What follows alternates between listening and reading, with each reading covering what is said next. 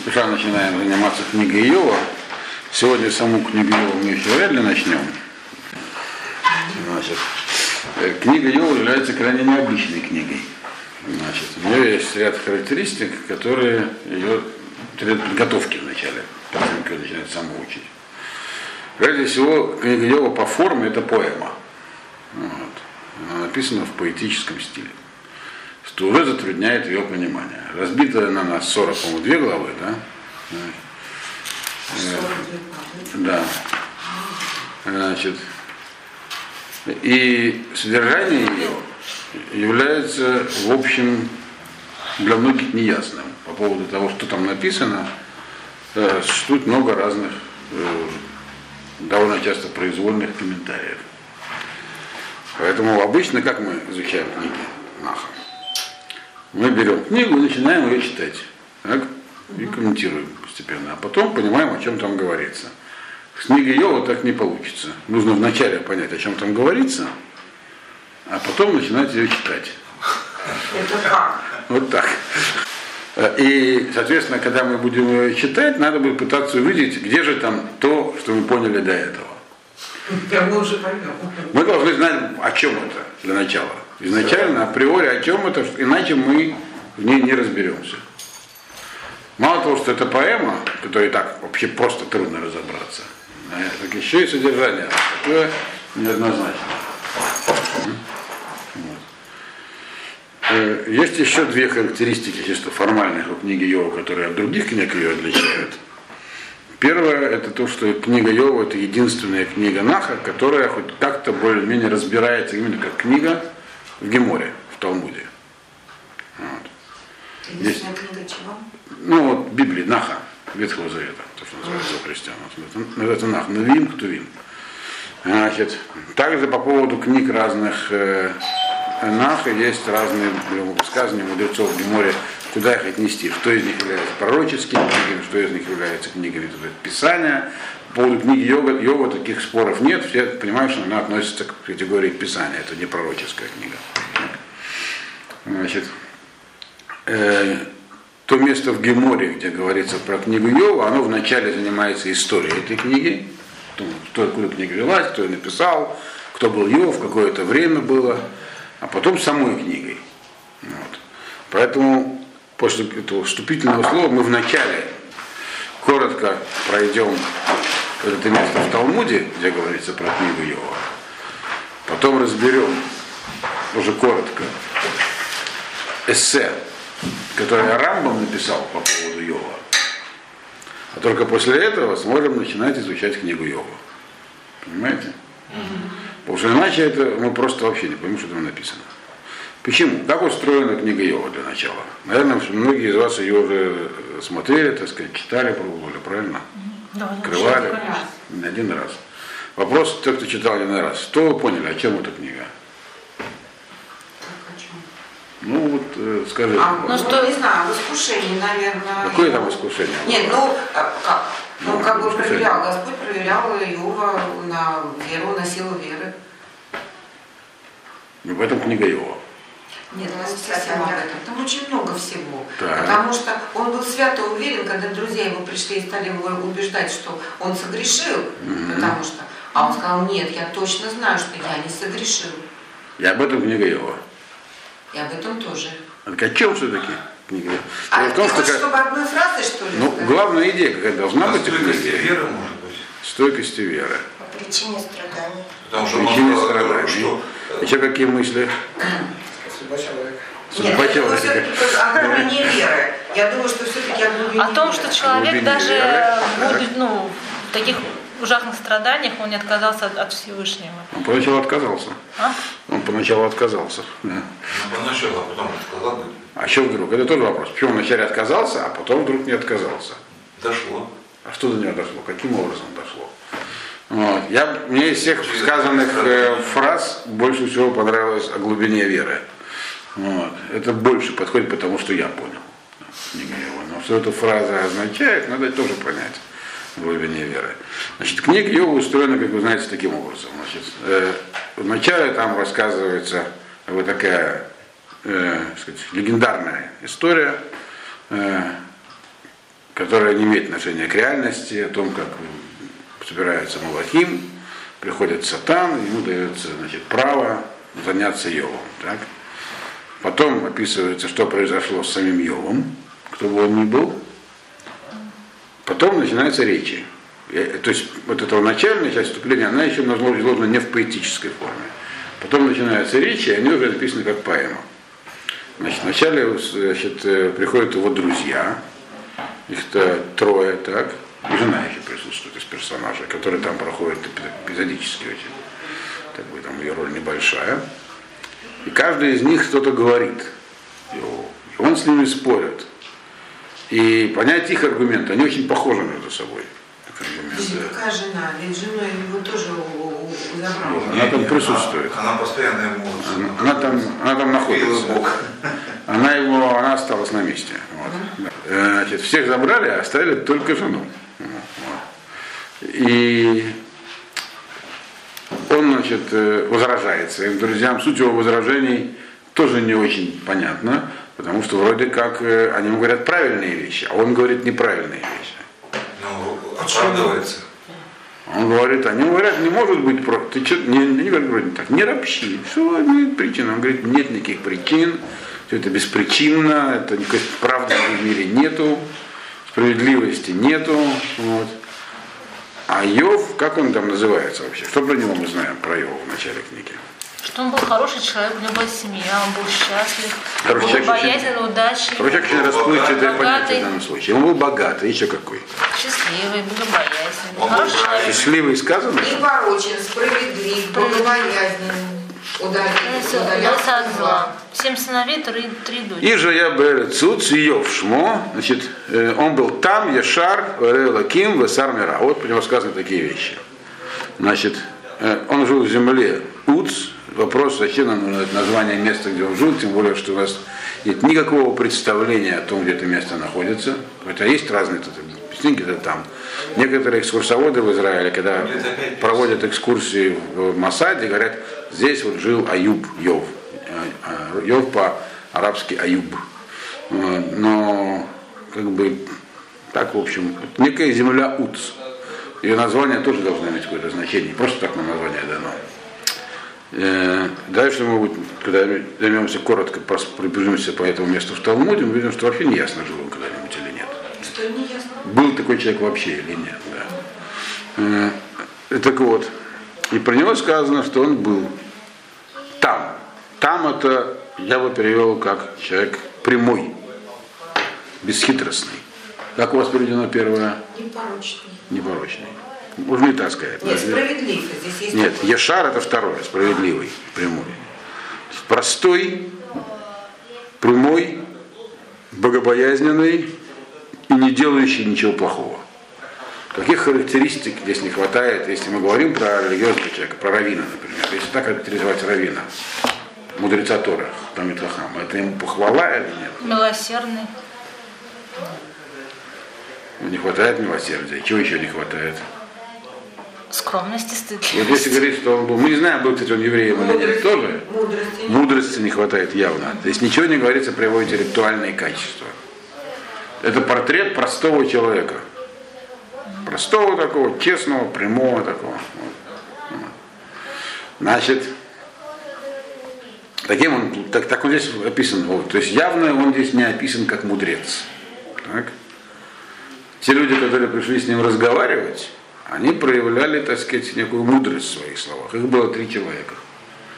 Они говорили ему разные вещи, эти вещи мы будем потом читать. Он им всем возражал со своих позиций. И возражал он им, говорил вещи, которые было видно, что его богобоязненность куда-то улетучилась в этот момент. Вот. Потом вдруг в 32 главе появляется еще один персонаж, которого вначале не было. Который был моложе всех остальных, и звали его Илью, и произносит длинную речь, обращенную к Йову. И в результате этого что-то с Йовом происходит. Он с ним начинает говорить, появляется Всевышний в картине вообще просто, как персонаж тоже. И говорит, значит, Йов прав, а вы все, то есть все трое людей, которые не Илигу, три человека, которые выступают, его друга, которые с ним пытались его вроде как успокоить, а в итоге вступили с ним в спор. э, пытались, да. А вы говорите, все неправы. Вот. И получается, в итоге получается, что в конце книги, Иов, дальше к Иову все возвращается в двойном размере, все, что у него было, но это уже другой человек. То есть что-то с Иовом произошло в итоге этих дискуссий, как результат слов последнего, кто выступал, Лигу, который непонятно откуда пришел, кем он был. У его не было в начале.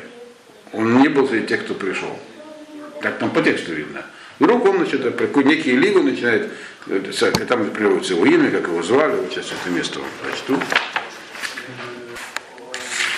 Написано так, в начале 32 главы написано. Вишботу слушаю Анашима Эле Маанот Этьев. Эти три человека перестали говорить, все, им было нечего больше сказать. Киу Цадик, ну что он был, он их переспорил, он был прав. Так? Бейна. Видел, что в своих глазах он был прав. То есть они не могли его переспорить.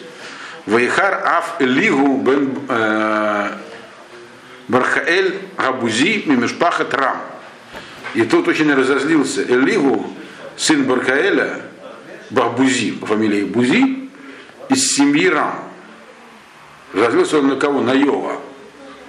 А как он вообще там оказался? Не написано. Не написано, Да, ну, кто он был, откуда он там оказался. друзей, они просто пришли, да? Да. И вдруг раз, вдруг вот. Значит, он тоже пришел в процессе этого, значит, остается. Но написано, приведена полностью его имя родословное, что указано, то кем он был, очевидно, мы это можем выучить.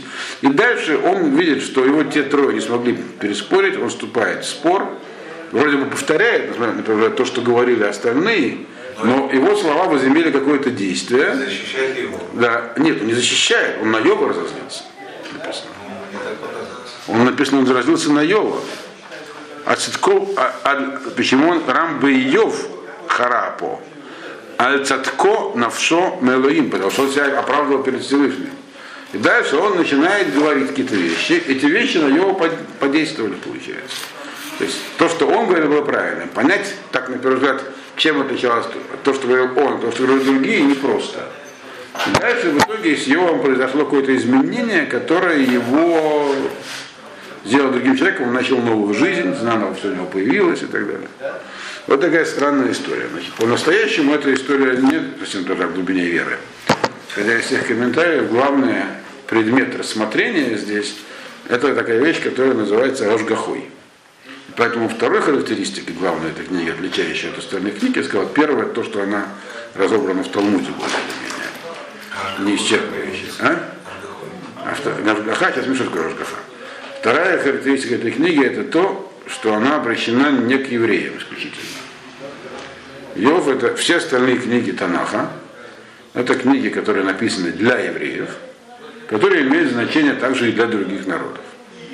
Потому что там изложена информация, которая нужна всем, но обращена не всего к еврейскому народу, как к проводнику этих идей. Книга Йова обращена непосредственно ко всем. То есть она не обращена только к евреям? Эта книга уни- универсальная, вот.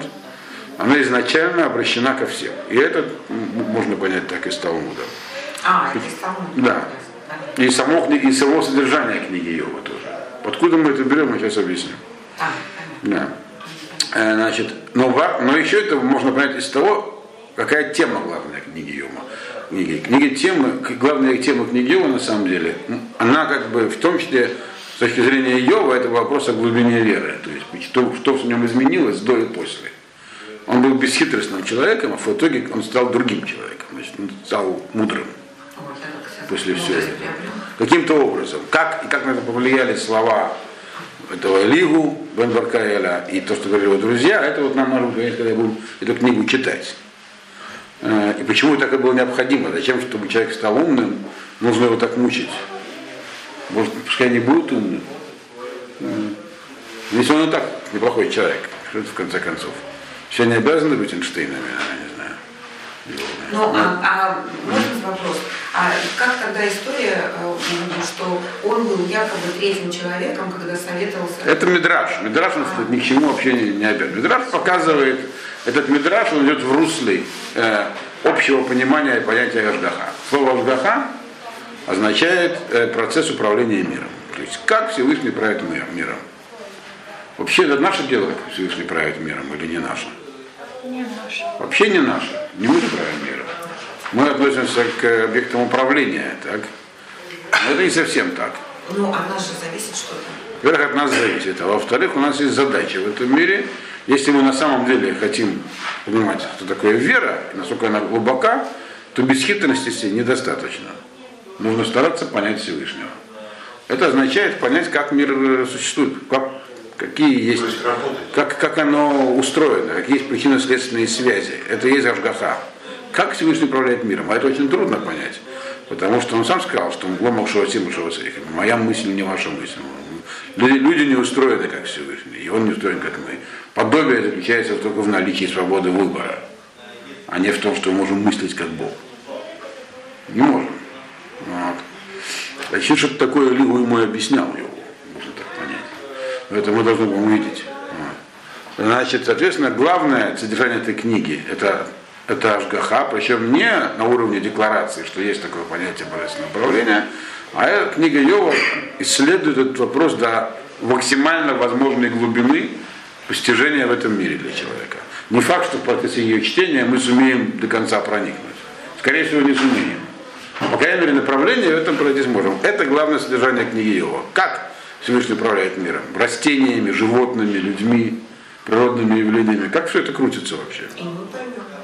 Мы что-то что мы поймем. До конца, конечно, нет. Поэтому многие считают, что книга Иова вообще тайная такая.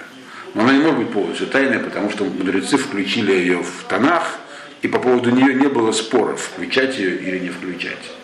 Она однозначно должна была быть включена. И а вопросы Ашгахи, управления, они относятся ко всему миру. Всевышний управляет всем миром, не только еврейским народом. У нас не племенной Бог. так? Соответственно, эта книга обращена ко всем. Но есть и другие индикаторы, которые нам э, позволяют сделать вывод, что книга Йова, она относится ко всем, не только к евреям. Я этот вопрос специально обсуждал, знаком лично с одним очень крупным еврейским мыслителем, который специалист по многим вопросам. Когда я к нему подошел вот вопрос вопросами по книге Йова, а он мной так изгар, как будто он только что ее изучал. Он сейчас он сказал, скоро выходит из печати моя очередная книга, я там кое-какие вопросы, которые тебя интересуют, осветил. Я когда-то у него учился, он был в школе или в так и никогда не понимал его уроков до конца, как и все остальные, кто их слушал. Но, вот. Но у нас есть ряд его книг, их очень трудно читать. Но когда вот он объясняет их сам, тогда другое дело. Вот он как раз таки многие моменты книги я вам уже объяснил, но еще не все, а я буду с ним консультироваться в процессе. Э, Значит, еще очень важным источником для понимания книги Йова является Рамбам. Значит, кроме вот того места из Талмуда, которое мы сейчас начнем, ну так пробежимся по нему, еще есть Рамбам. Рамбам написал, э, одна из его главных книг называется Мурен Лухим, путеводитель заблудших, где э, на- в двух, на самом деле в трех главах он разбирает книгу Йова. Книга большая, длинная, русского перевода ее нет. То есть перевели на русский первую часть, которая не так важна для нас сегодня, а это находится в третьей части. Вот. Она была написана в оригинале на арабском. Эта книга э, арабского я не знаю. Ее два, есть ее два перевода на иврит. Один очень простой и не очень такой сходящий, второй сделан был во времена Рамбама и Бантибоном, он вообще практически плохо доступен для понимания. Но, к счастью, есть неплохой английский перевод, с арабского сделанный. Вот.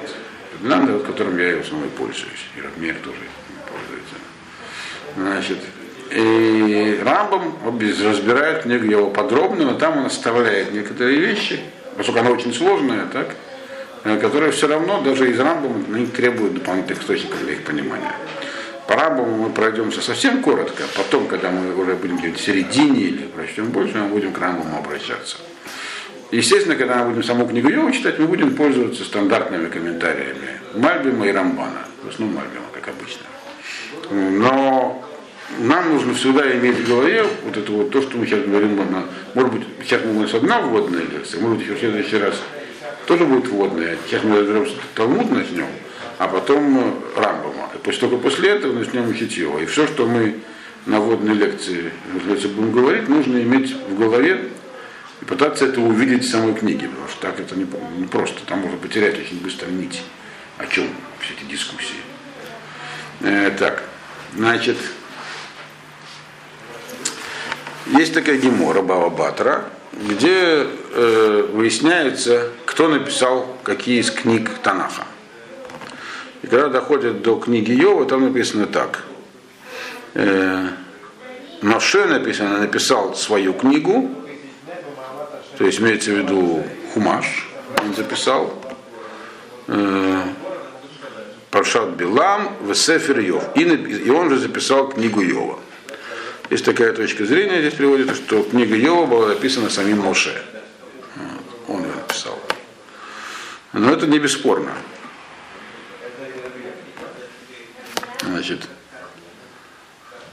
Гемора объясняет дальше. Это была точка зрения Раби Левита. Раби Барнахман сказал, э, Иов жил во времена Моше. То есть, если Иов жил во времена Моше, тогда понятно, что Моше мог это записать. Ну, Вроде бы все просто. Значит, интересно, что в самой книге Иова, когда упоминается, чем он был богат, обратите внимание, написано, что у него были э, э, семь сыновей, три дочери, то есть какие-то такие вещи конкретные при нем, как про живое реальное лицо, так? Ваигим Микнегу Шиват Алфейцон. У него было 6 тысяч мелкого, э, 7 тысяч мелкого рогатого скота, Фрошт Алфей Гмалин, 3 тысячи верблюдов, 500 э, пар быков, 500 этих ослиц, э, в Авуда раба и много всякого другого имущества. Значит, он был очень, так сказать, э, самым большим, выдающимся из всех восточных людей. Некие восточные люди. Чего не хватает среди перечисления его богатств? Что стоит на первом месте? Всякие животные, скот, так? Ни про золото, ни про серебро здесь не упоминается. Вот. Денег, может, тогда еще и не было в этот период, но золото и серебро уже точно было. То есть какие-то времена, говорится, здесь, возможно, очень дальние там. Когда Моше выходил из Египта с народом, они взяли с собой много драгоценностей на золоте. А здесь что-то как-то нет его. То есть натуральное хозяйство какое-то получается. Но тем не менее, говорится, что это написал Моше. Значит, и дальше приводятся разные филологические, то есть слова, которые есть в книге Йова, сопоставляются со словами из Хумаша. Э, и говорят, что да, можно сказать, что он жил во времена Моше. Дальше Гемора говорит, нет. В Эйма Беме а может он жил во времена Ицхака. Еще более ранние времена. До Моше. То есть, может, Моше записал, но жил Йов, может быть, намного раньше. Значит, и тоже приводится, как это можно, никаких исторических сведений не приводится. Опять же делается а- анализ словарный. Вот есть некие слова, которые в Кумаше употреблял Ицхак, и эти слова написаны в книге Йова. Возможно, это слово употребление указывает на одно время. Дальше э, Геморрос это мнение оспаривает, обсуждает. Значит, и приводит еще одну точку зрения, что Йов вообще был во времена Мираглим. То есть, э, то есть когда, э, ну то же самое, когда евреи ходили по пустыне, разведчиков. То есть это начинается, начинается во времена Маше. Вот.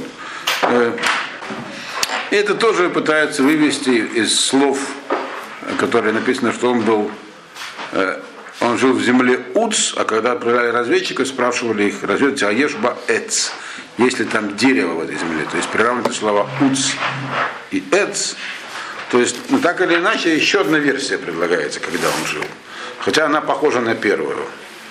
Дальше еще приводится ряд мнений. Кто-то сказал, что э, Йов ло ая вело не вра, его вообще никогда не было. Не было такого человека, Йова. Так. Элла Машаля. Это все аллегорическая история. Если она аллегорическая, то надо понять, э, к чему название земли, имена и так далее. Ну, их- Тогда их истолковать. Если это аллегория, надо, если это был реальный человек, тогда понятно, почему названо его имя, место проживания. Он был, он жил там. Так? Если это аллегория, тогда надо понять, к чему все названия, которые там будут. Ну, такая точка зрения, она в Геморе есть. Значит, э, Лараш Инколь.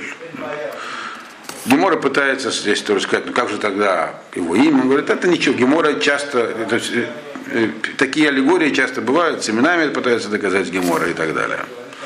Значит, То есть имя Иов ничего не означает. оно на самом деле означает, но те, кто оспаривает эту точку зрения, что аллегория, пытаются сказать, что мы должны там быть, да, приведите истолкования. Но эти истолкования, они есть тоже.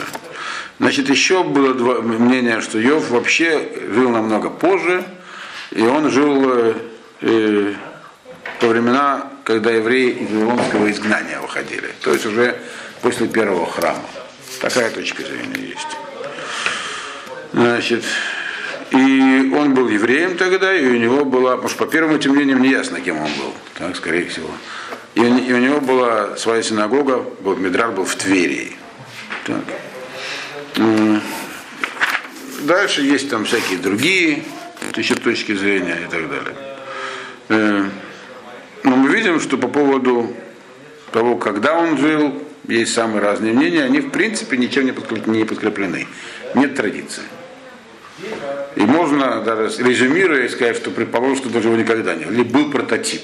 Но сама эта история, в ней явно есть аллегорические части. Другими словами, для нас не так важно, когда он был, и был ли он вообще. Э, Точка зрения того, что это аллегория, имеет э, право на существование, даже если был прототип.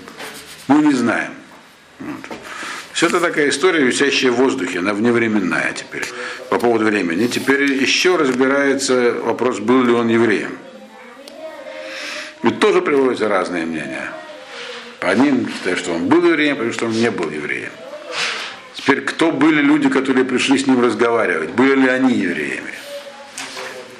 Значит, Гемора по этому поводу тоже приводит разные мнения. Здесь такая интересная вещь написана.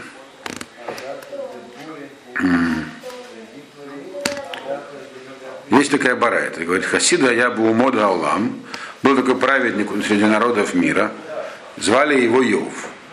По этой барайте, значит, он не был евреем. Воло бале Олам элагдели кавель схаро. И не пришел он в мир, а только для того, чтобы получить награду. А почему отсюда видно, что он не еврей? Потому что они так написано. Написано, прямым текстом.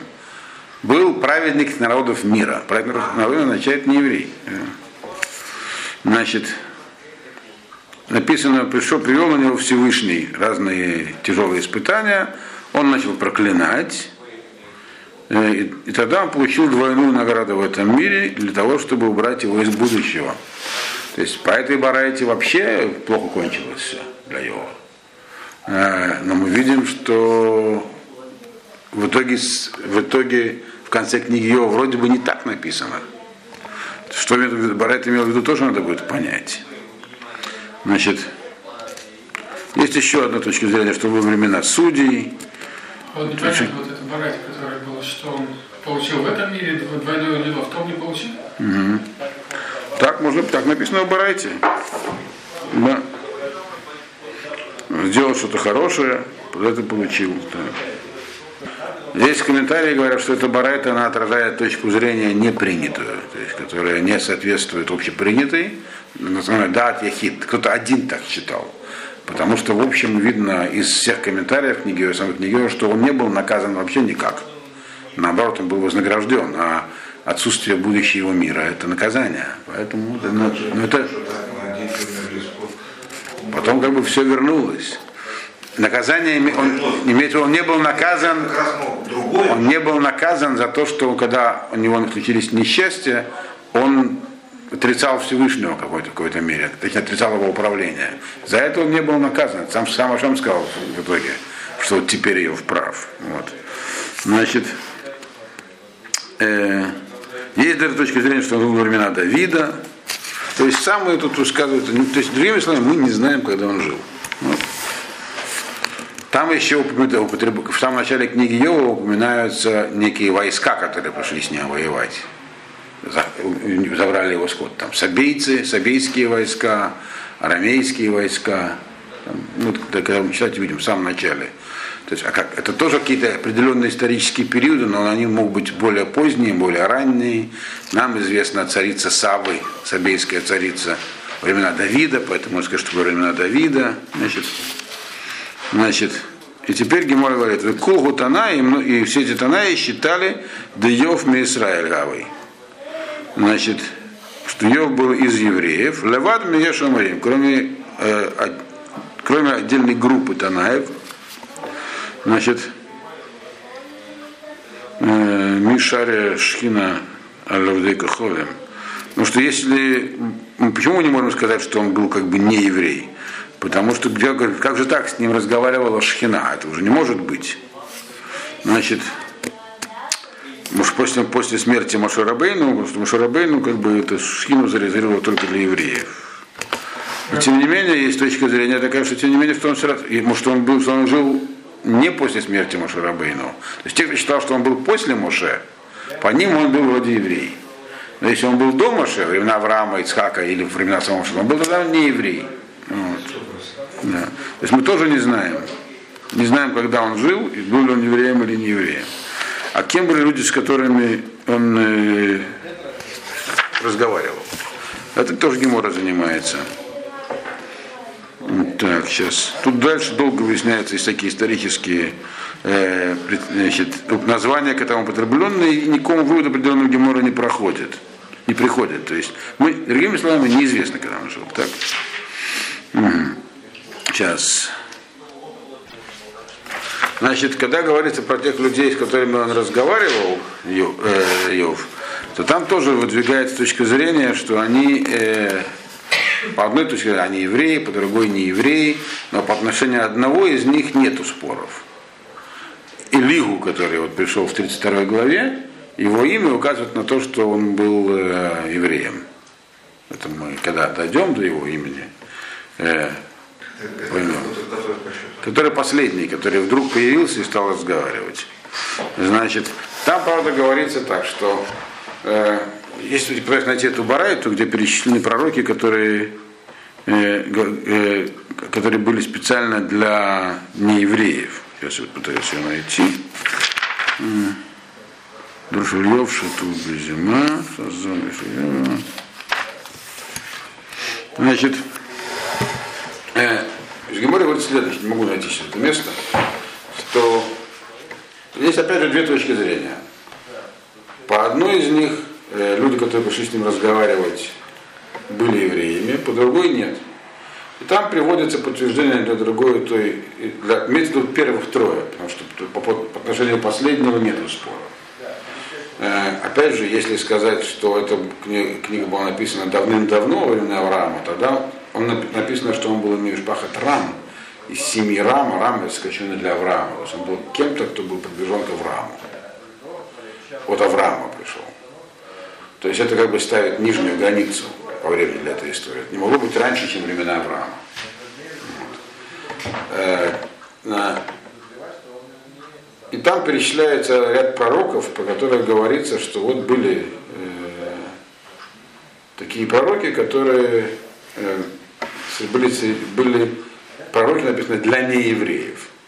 И перечисляется ряд этих товарищей, которые в книге Йова участвуют.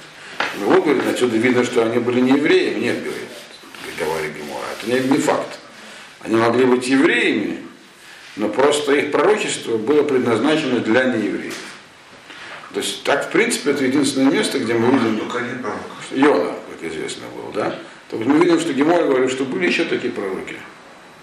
Просто их пророчество не записано у нас.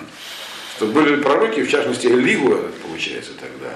То есть по отношению первых трех вопрос остается открытым. Кем он был?